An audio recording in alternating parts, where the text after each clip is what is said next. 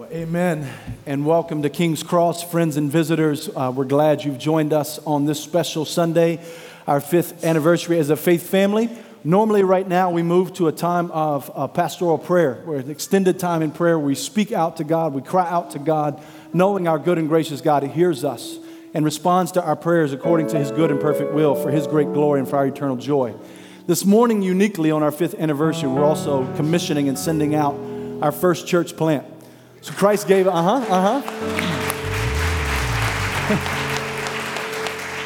Christ in the Great Commission has called His church, given the, the mission, the marching orders very, very clearly, to make disciples of all nations, teaching them to obey everything He's commanded. And He's promised, as we make disciples and baptize in the name of the Father, Son, and the Spirit, that He's with us in this work. And so church planting is the natural overflow of the Great Commission, to send forth disciples who would go in new places and form new faith families to advance the gospel in new communities, in new neighborhoods, for the great glory of Christ and the joy of all gathered.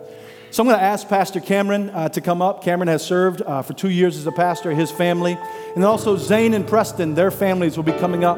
We'll be sending them out as elders, and the rest of the Redeemer Core team. You guys go ahead and come up. So if we can have the pastors and their families come up on stage. The rest of the core team, please come down, bring the babies with you, stand around in front of the stage, and we're going to pray and commission these people. Now, as they walk up, we want you to know, for King's Cross, this hurts. We're sending out some of our best and most faithful members, some of our best and most faithful servants of Christ in His church, those who have been making disciples and delighting in God and discipling one another and declaring good news and displaying good deeds. It's fun. Amen. Let them all up here. If we can squeeze up, squeeze up. We'll see if it works. So these members have been members who have faithfully served Christ. And regularly at King's Cross, we say that we're more passionate about the kingdom of God than we are King's Cross. That we want to see the gospel advance in our city and indeed in every city, that every tribe, tongue, and nation would have faithful and healthy churches that proclaim the gospel of Christ and disciple and encourage those in their midst. And so this morning, we're going to lay hands on and send out these precious members. Not because, again, we're ready to get rid of them. Indeed, we're very sad. There's already, I'm looking around, I already see plenty of tears. I've already cried them this morning. But we're sending them out because Christ is worth it. That His name and fame is worth it. And there are communities and neighborhoods in our city that need more gospel witness in their neighborhood and their communities. And so we're sending them to the Glenwood neighborhood, particularly about ten minutes away. And who knows, maybe some of the visitors here, even you will find out and learn more about their work and want to join them in this labor. Our goal is to see Christ spread by the power of the Spirit, the gospel advance in this city. So I'm going to ask now, uh, Pastor Hez is going to pray, particularly for the pastors uh, as they go again, uh, Pastor Cameron, uh, and then Pastor Preston, Lord willing, and soon to be, and then Pastor Zane right here, throw your hands, there we go. Uh, Pastor Hez is going to pray for them, and then Pastor B T is going to commission this family uh, to start this new gospel work. So let's bow before the Lord in prayer. I want to remind you, our time of prayer is usually an extended prayer. No, yeah, I'm just playing. I'm just playing. I'm just playing. Amen. Father, we thank you uh, for the opportunity to serve your kingdom, to shepherd your flock, to hear your voice and proclaim it to those who don't know you, and to proclaim it to your church, those who you have called, Lord, that they might be exhorted. And so even this morning, we pray, O Lord, a word of exhortation that these men whom you have called to shepherd this flock that you are sending out, O Lord, we pray that as witnesses of the suffering of Christ, as well as uh, partakers in the glory that is going to be revealed, that they would shepherd your flock, that they would exercise oversight, not under compulsion, but willingly, as God would have them, not for shameful gain, but eagerly, not domineering over those in their charge, but being examples to the flock, so that when the chief shepherd appears, they will receive an unfading crown of glory. Father, we pray that you would grip the hearts and minds of these men, that they would pursue by all means your Christ-likeness, that they would pursue humility, wisdom, understanding, and steadfast love, and that they might proclaim your truth with boldness, that they would lead your flock with gentleness and kindness, but they would stand on your word, not swaying left or right, O Lord, but staying focused on you. May they always be reminded that it's not about us, but it's about our God who we serve. We pray these things in Jesus' mighty name. Amen. Father God, how beautiful is our Lord and Savior, Jesus Christ.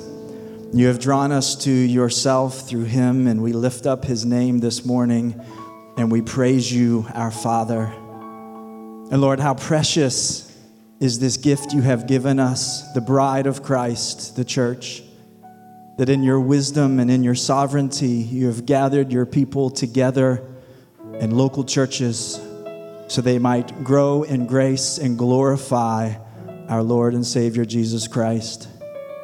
Father God, we pray especially this morning for this new baby church, this new representation locally of the bride of Christ. Lord, we pray first for their unity as a body, that they would be bound together having shared in the same uh, faith, in the same spirit, in the same baptism, that you would bring them together to be one, that they would be united in practice and theology, in love and care and concern, one in mind, that they would not be divided, that they would be patient with one another, that they would care for each other's needs, that they would cry with each other and rejoice with each other.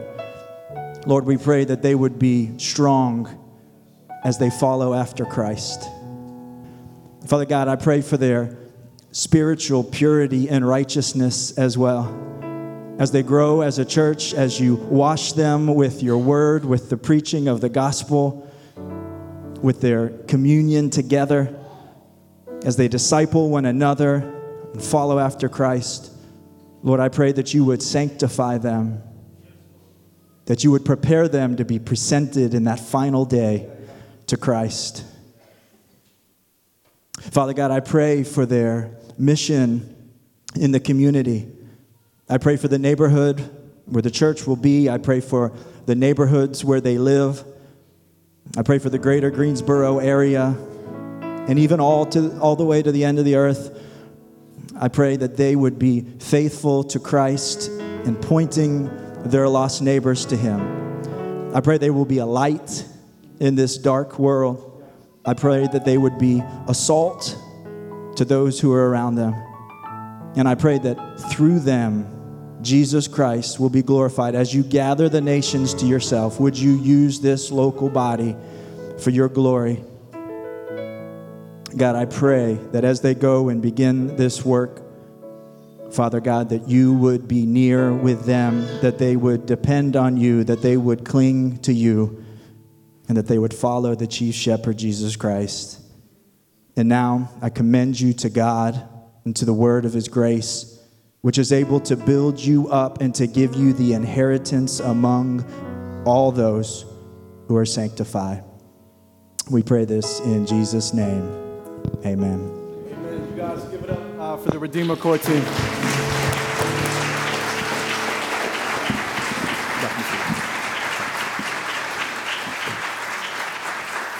King's Cross, happy fifth birthday. It's a joy and pleasure to be with you. And to my precious daughter, happy fourteenth birthday as well. Uh-huh, uh-huh. Listen, there's so much for us to be grateful for on this fifth anniversary. God has been so faithful, so kind. There was so much to celebrate. But I want to start back just a little bit and think about uh, what God has done. In the spring of twenty seventeen, the Darsts, the Vandals, and the Tucks, along with Dustin Atchley, committed and relocated to Greensboro, where the Pruitts and the Middletons and Dylan Harris were ready and waiting for to, to go after this dream, to plant a church on the railroad tracks and by God's grace reach both sides.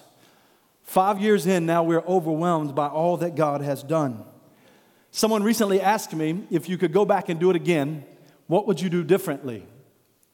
My answer to that question, I said, well, okay, this might sound arrogant. I promise it's not. But the answer is nothing. That's not because everything went according to plan, but almost nothing did. So I'm not sure that we did anything right, but the Lord has been faithful and kind. So we got here. We were supposed to launch in September of twenty seventeen at Magnolia Street Baptist Church. That fell apart in August. So suddenly, as it falls apart, Pastor B T and Pastor Jeremy from Cross Fellowship reach out to us and say, hey, time out. Maybe we want to join in with you guys.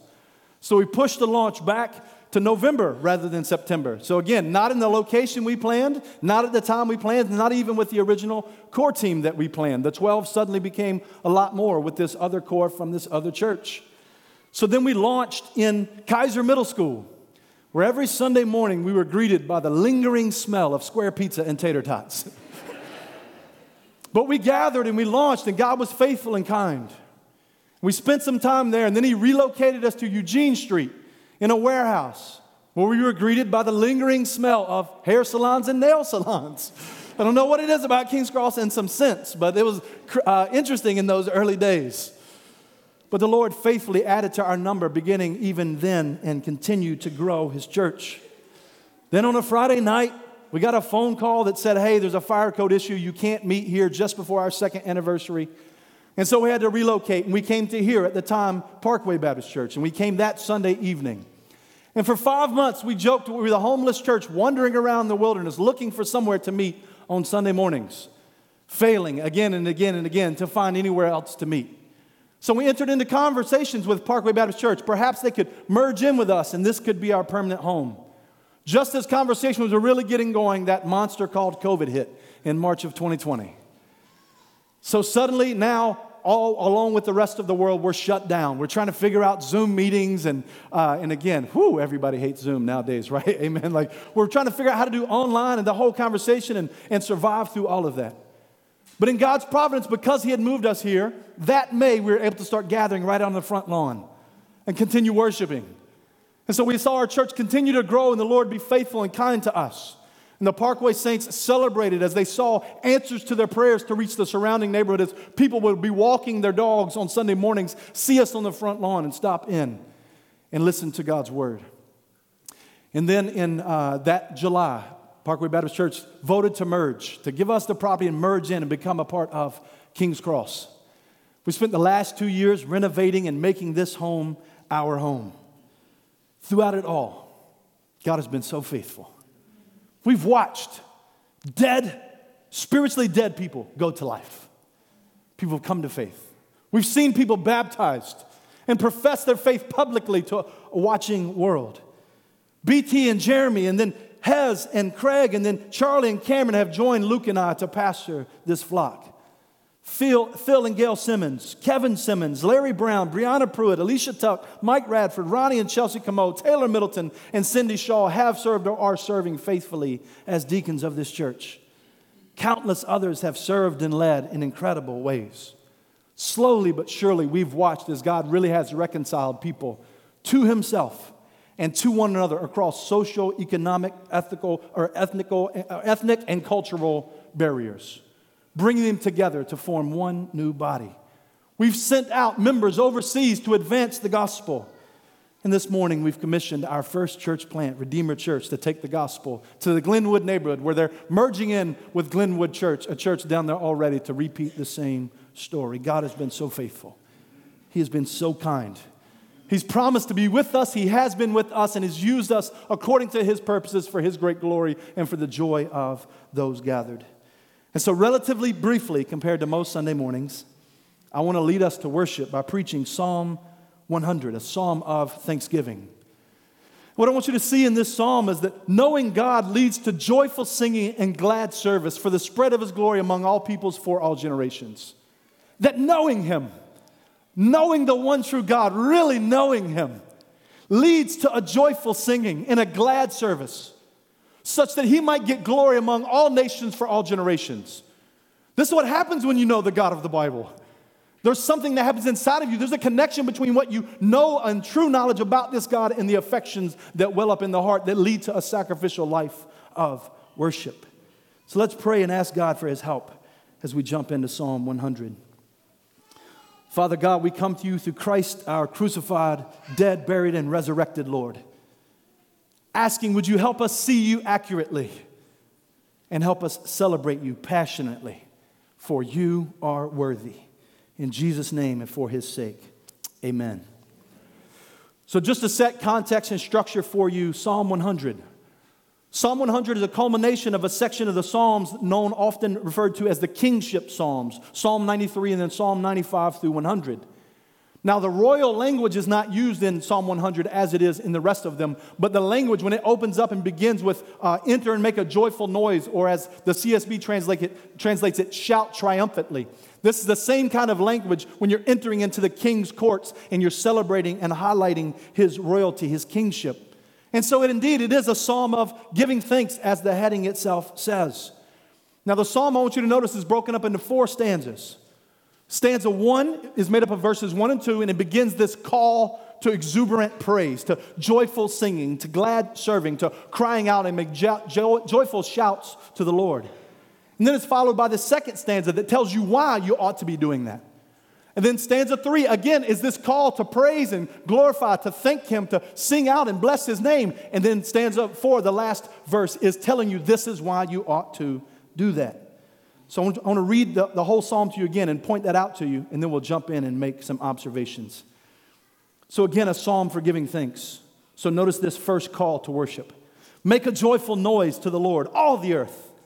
Serve the Lord with gladness. Come into his presence with singing. That's stanza one, worship. Why should we worship? Know that the Lord, he is God. It is he who made us, and we are his. We are his people and the sheep of his pasture. Second call to worship, enter his gates with thanksgiving and his courts with praise. Give thanks to him, bless his name. Why? For the Lord is good. His steadfast love endures forever and his faithfulness to all generations. What I want to do for, with our purposes for today is I want you to see this connection between the head and the heart, between true knowledge of God and right affections for God. Because by the Spirit, both must be present for it to be worship that is pleasing to God. We must have right knowledge about God, and that right knowledge about God ought to lead to the right kind of affections for God. For right affections grounded in wrong knowledge is merely idolatry. So if you've got all kinds of affections for God, but it's grounded in wrong knowledge of God, you're worshiping a false God. Right knowledge without her, or right affections without right knowledge is idolatry. However, right knowledge that does not produce right affections is dead religion. Demons believe and shudder.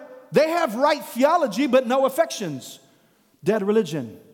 But right knowledge that leads to right affections, that's the kind of worship Psalm one hundred tells us leads to joyful singing and glad service for the glory of God among all nations.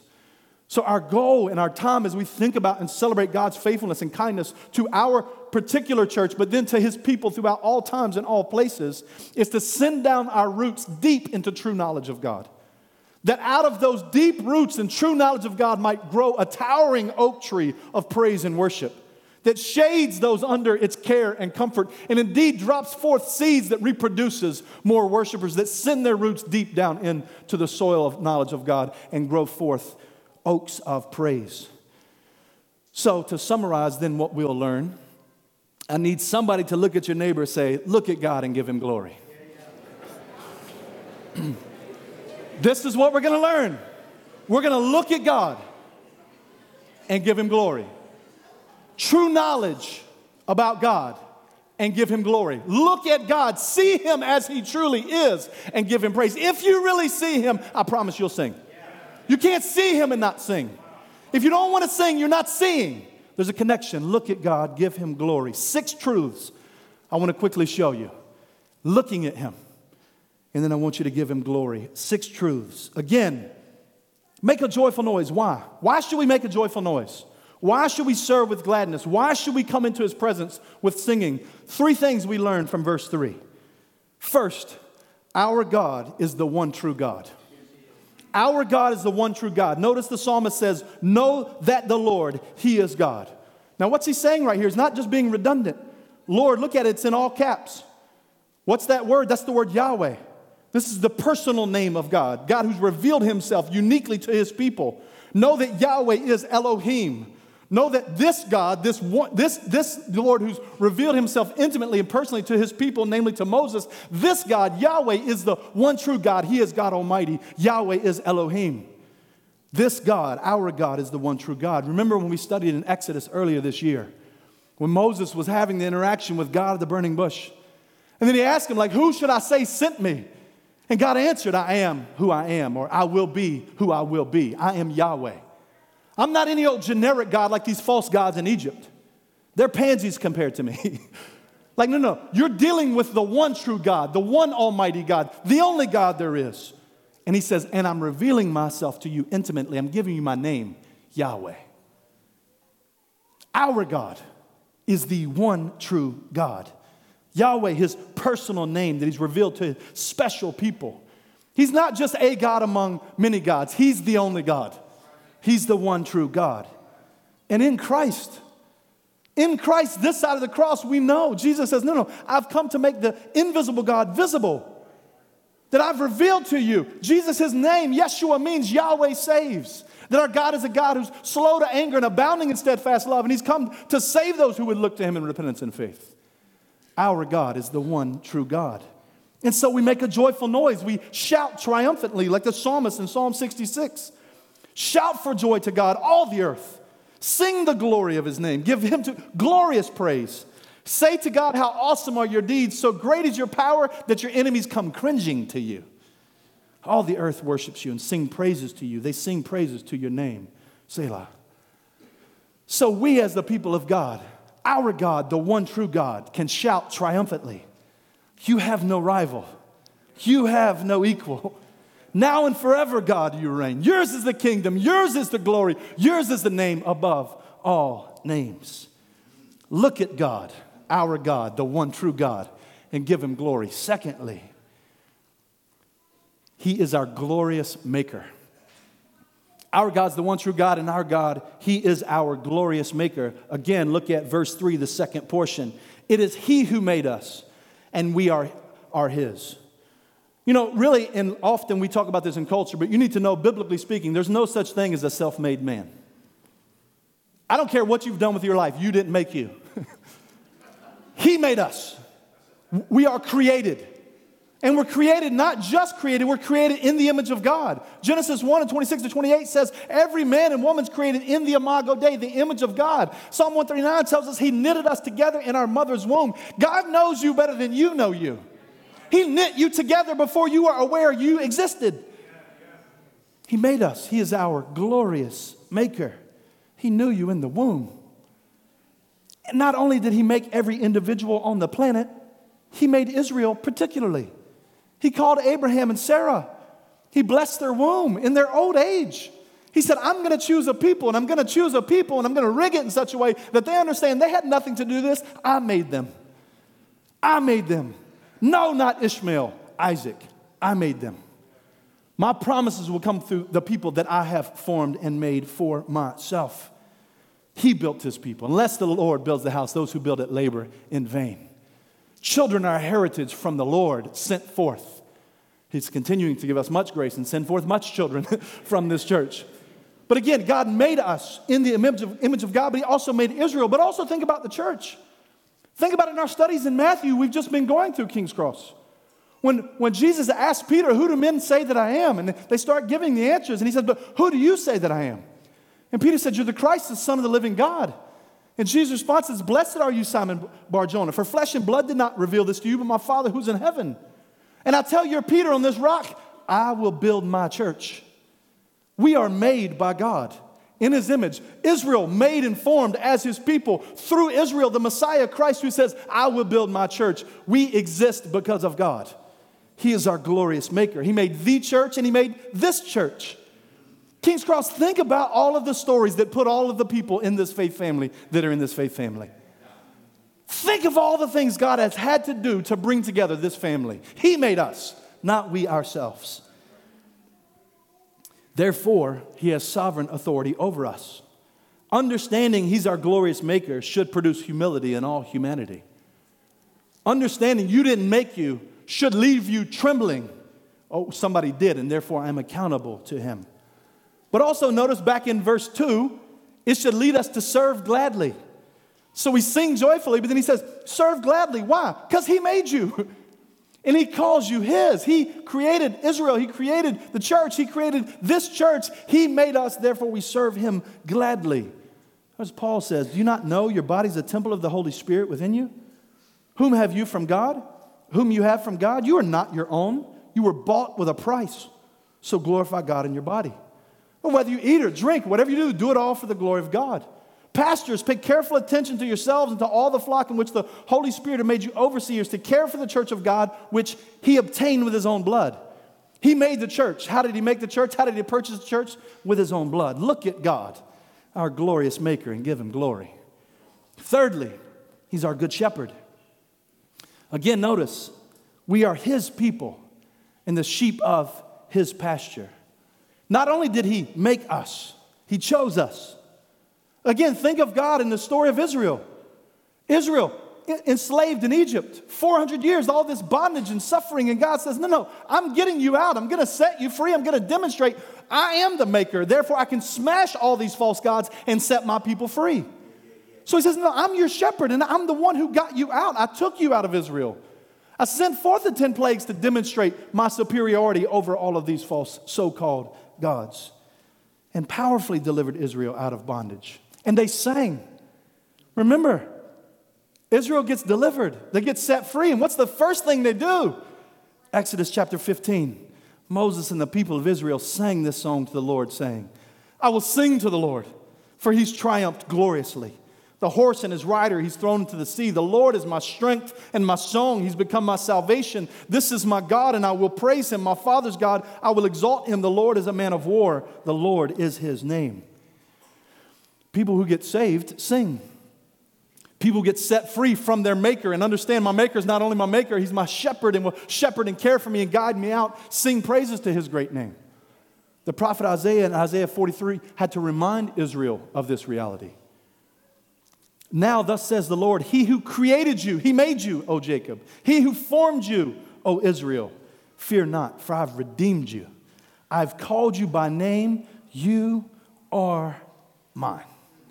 The maker and creator of all says, you're mine. I have particular interest in you to shepherd and care for you and guide you safely to still waters where your soul might drink in thirst in, or, or satisfy your thirst. Isaiah also let us know that this good shepherd is going to save his people and gather his people climactically and ultimately through the suffering of his substitute. Isaiah fifty-three, verse five. He was pierced for our transgressions. He was crushed for our iniquities.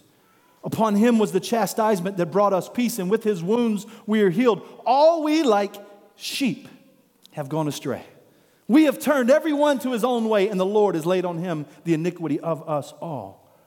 So he's our shepherd, our good shepherd, our glorious maker, but our good shepherd. And Isaiah tells us somehow this is going to connect with a suffering servant. Who is this suffering servant? Who is the Christ King to come, and who is this suffering servant? And how does this bring back straying sheep? What did the Lord Jesus say in John chapter ten? I am the good shepherd. The good shepherd lays down his life for the sheep, suffering substitute. He who is a hired hand and not a shepherd, who does not own the sheep, sees the wolf coming, leaves the sheep and flees, and the wolf snatches them and scatters them. He flees because he's a hired hand and cares nothing for the sheep. But I'm the good shepherd. I know my own, and my own know me. Just as the Father knows me and I know the Father, I laid down my life for the sheep. Jesus Christ came and lived the perfect life that earned the shepherding care of the Father. He died on the cross, the death that rebellious runaway sheep deserve. He saw the wolf of our sin, the wolf of Satan, and the wolf of death, and he refused to let us be snatched away. Instead, the good shepherd snatched us out of the grip of Satan's whispering lies. He snatched us out of the wrath our sin deserved, and he snatched our spiritual corpse out of the grave it lied dead in. He shed his blood as the sacrifice of atonement, and on the third day he resurrected, that he might purchase us into the shepherding care of our great God. We are doubly owned. He made us, and so he owns us, but he redeemed us through a, his blood, so he owns us twice. He's our creator and our redeemer, our shepherd, so we come into his presence singing. What can wash away my sin? Nothing but the blood of Jesus. For my pardon, this I see, nothing but the blood of Jesus. For my cleansing, this my plea, nothing but the blood of Jesus. This is my hope and peace. This is all my righteousness. All precious is the flow that makes me white as snow. No other fount I know, nothing but the blood of Jesus. And because he's our good shepherd, we can say, my soul's got a shepherd in the valley, and I shall not want. I shall not want, because my cup's running over, running over. I shall not want, because I have a good shepherd. Straying brother or sister living in sin, what are you doing? Return to the good shepherd. Take heed to Psalm ninety-five. Oh, come, let us worship and bow down. Let us kneel before the Lord, our Maker.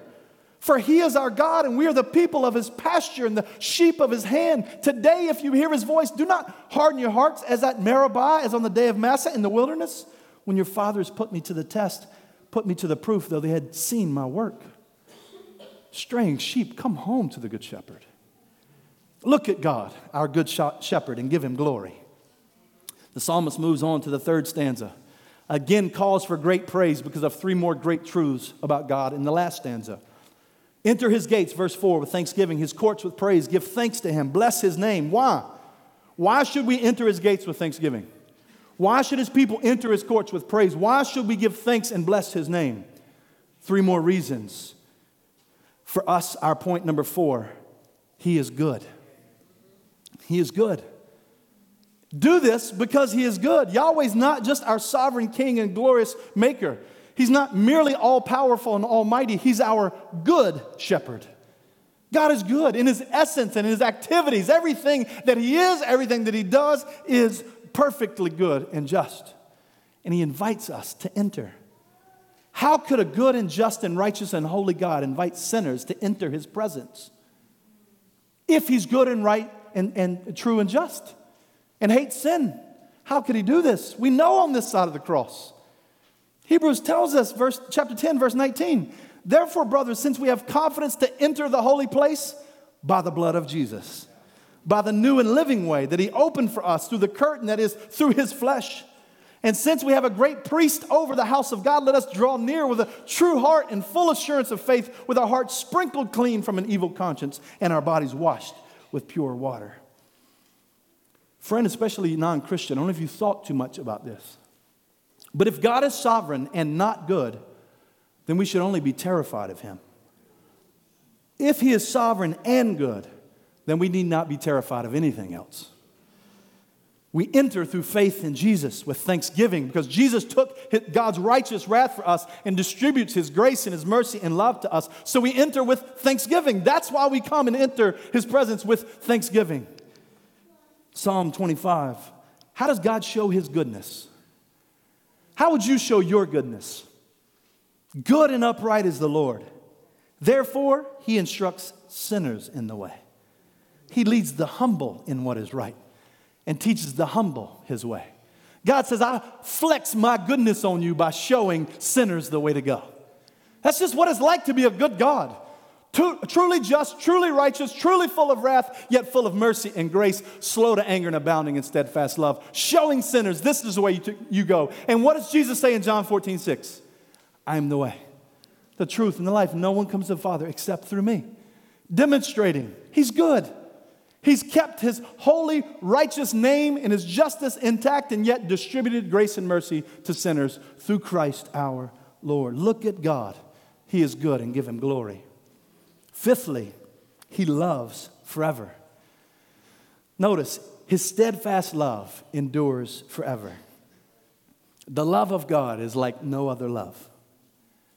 Friends, if you're in Christ this morning, I just want you to think on this for a moment. His gushing love for you hasn't lessened one ounce in the last three hundred eighty-six years, the last thirty-eight minutes or the last six seconds, and it won't let up one drop over the next three million years. Just love, enduring, eternal, infinite love given to his people. His love transcends your good weeks and bad weeks. His love does, for you does not ebb and flow on good days and bad days. He loves you because he loves you.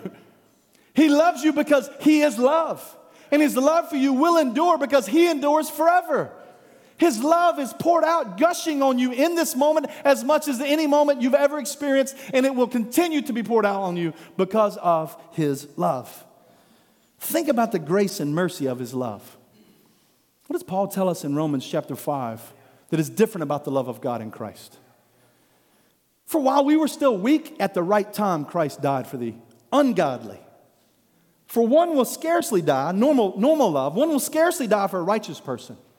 Perhaps for a good person one would dare even die. But God shows His love for us in that while we were still sinners, Christ died for us. God in Christ didn't express His climactic love when you were at your best, but when you were at your worst. So that you understand and know, He loved me at my worst. He will never love me less. If He loved me enough to give up His Son in order to bring me into His good shepherding care when I was at my worst, what does it feel like now to have Him as my Father, crying out, Abba, Father, by the Spirit? Love, love, love. He loves us in Christ. And that love endures forever. It's eternal. You guys, you guys know the, the, the precious words, Romans chapter eight, verse thirty-one. What then shall we say to these things? If God is for us, who can be against us? He who did not spare His own Son, but gave Him up for us all, how will He not also with Him graciously give us all things? Who shall bring any charge against God's elect? It is God who justifies. Who is to condemn? Christ Jesus is the one who died, more than that, who was raised, who is at the right hand of God, who indeed is interceding for us. Who shall separate us from the love of Christ? Shall tribulation or distress or persecution or famine or nakedness or danger or sword? As it is written, for your sake we're being killed all the day long. We are regarded as sheep to be slaughtered. No, in all these things we are more than conquerors through Him who loved us. For I'm sure that neither death, nor life, nor angels, nor rulers, nor things present, nor things to come, nor powers, nor height, nor depth, nor anything else in all creation will be able to separate us from the love of God in Christ Jesus. You cannot get away from His eternal love. It will be effusive for all eternity, gushing forth for all eternity for you to enjoy. Therefore, we enter with praise. Glory be His name. He loves us. He loves us. Our God loves us. Sinners, He's made a way that we can enjoy this love forever. Look at God. He loves forever, and give Him glory. Lastly, He is faithful forever. Notice, in His faithfulness to all generations. You know, God has never broken a promise. He's never come up short. He's never said He would do something and not do it. He's never said He would do something and not be able to do it. He's never said He would do something, then His emotions changed and Him not feel like doing it later. He's kept all of His promises. All the promises of God are yes and amen in Christ Jesus, First Corinthians chapter one, Second Corinthians chapter one, verse twenty. He will build His church, not even the gates of hell, nor COVID, nor political agendas, nor persecution, nor sin, nor death, nor Satan will stop it. King's Cross has the Lord not been faithful. From Magnolia Street to the Kaiser cafeteria, to the warehouse on Eugene, to Sunday nights here, to Sundays out there, to Sunday mornings back in here, to Sunday mornings over there, and sometimes with no power, to Sunday mornings back in here. Has He not been faithful? Has He not kept His promises?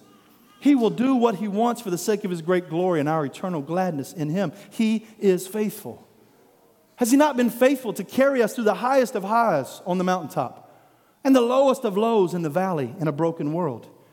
Even when a brother like Tim comes to faith, and then we have to have a tragic funeral all too soon. Was He not faithful to sustain and carry? Even when we suffer through the gut-wrenching loss of our brother Desmond, we're not able to lean on the goodness and faithfulness of God. As a faith family, is that not why Nosita and those precious kids are still being cared for and encouraged and walking and faithful to the Lord even today? Is it not because of the goodness and faithfulness of God? Is that not what our brother Des would say? That's what you better be doing. Even as our sister Gretel suffers through unspeakable anguish with cancer, our God is faithful forever. We can trust Him. He is faithful, so we sing, there's a Savior in the valley place. He's walking beside me and He knows my pain. God, the beginning and the end. God right there in the midst of it. Joy, this is the joy of the Lord. The joy of the Lord is my strength. He's my hope. There's going to be glory. There's going to be glory. There'll be glory after this. No need to worry. This present suffering, there's going to be glory after this. Our God is faithful. We give thanks and bless His name. Look at God. He's faithful forever. and give him glory. And lastly, as application, this is why we plant churches. Do you notice at the beginning of the psalm and the end of the psalm, the psalm opens, who's to make a joyful noise to the Lord? All the earth. The psalm ends, his steadfast love endures forever and his faithfulness to what? All generations. The whole earth, every tribe, tongue, and nation ought to sing the praises of this God. They don't know him. That's why they're not singing. They need to know him. That's why we go. Not just this generation, the next generation. This is why we reproduce and plant churches and raise our children up in the fear and the admonition of the Lord, because people don't know God, and he's beautiful, he's lovely, he's worthy of worship. If they would just see him, they would sing and serve with gladness and joy. And so we must plant churches. We must send out our best, knowing that one day we'll gather all back together and there'll be one chorus. There'll be no more crying. There'll be no more sending out. They'll be gathered around the throne with the purchased blood of Christ, the Lamb of God, with his bride, celebrating. We'll all sing, every tribe, tongue, and nation, and we'll say, holy is his name, holy is his name, holy is his name, and we'll give him glory forever. And we'll be eternally glad. This is our great God. So Cameron, Zane, Preston, the rest of the Redeemer team, the people of Glenwood and the surrounding areas need to know our God is the one true God, so that they might shout triumphantly.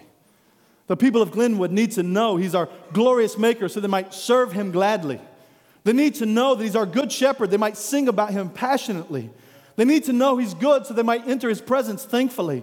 They need to know he is loved, so they might praise him affectionately. And they need to know he's faithful, so they might glorify him rightly. So go plant this church with great blessing and love. We will miss you, but we'll be with you in prayer and gospel partnership. And let us all sing and serve gladly, for our God is worthy. His love and faithfulness endure forever. And that chorus in glory is getting ready. The angels are there. They can't wait. Every tribe, tongue, and nation, it's going to be glorious. Until that day, let's live to know him and make him known. Let's look at God and give him glory in the whole earth and in every generation. Let's close in prayer.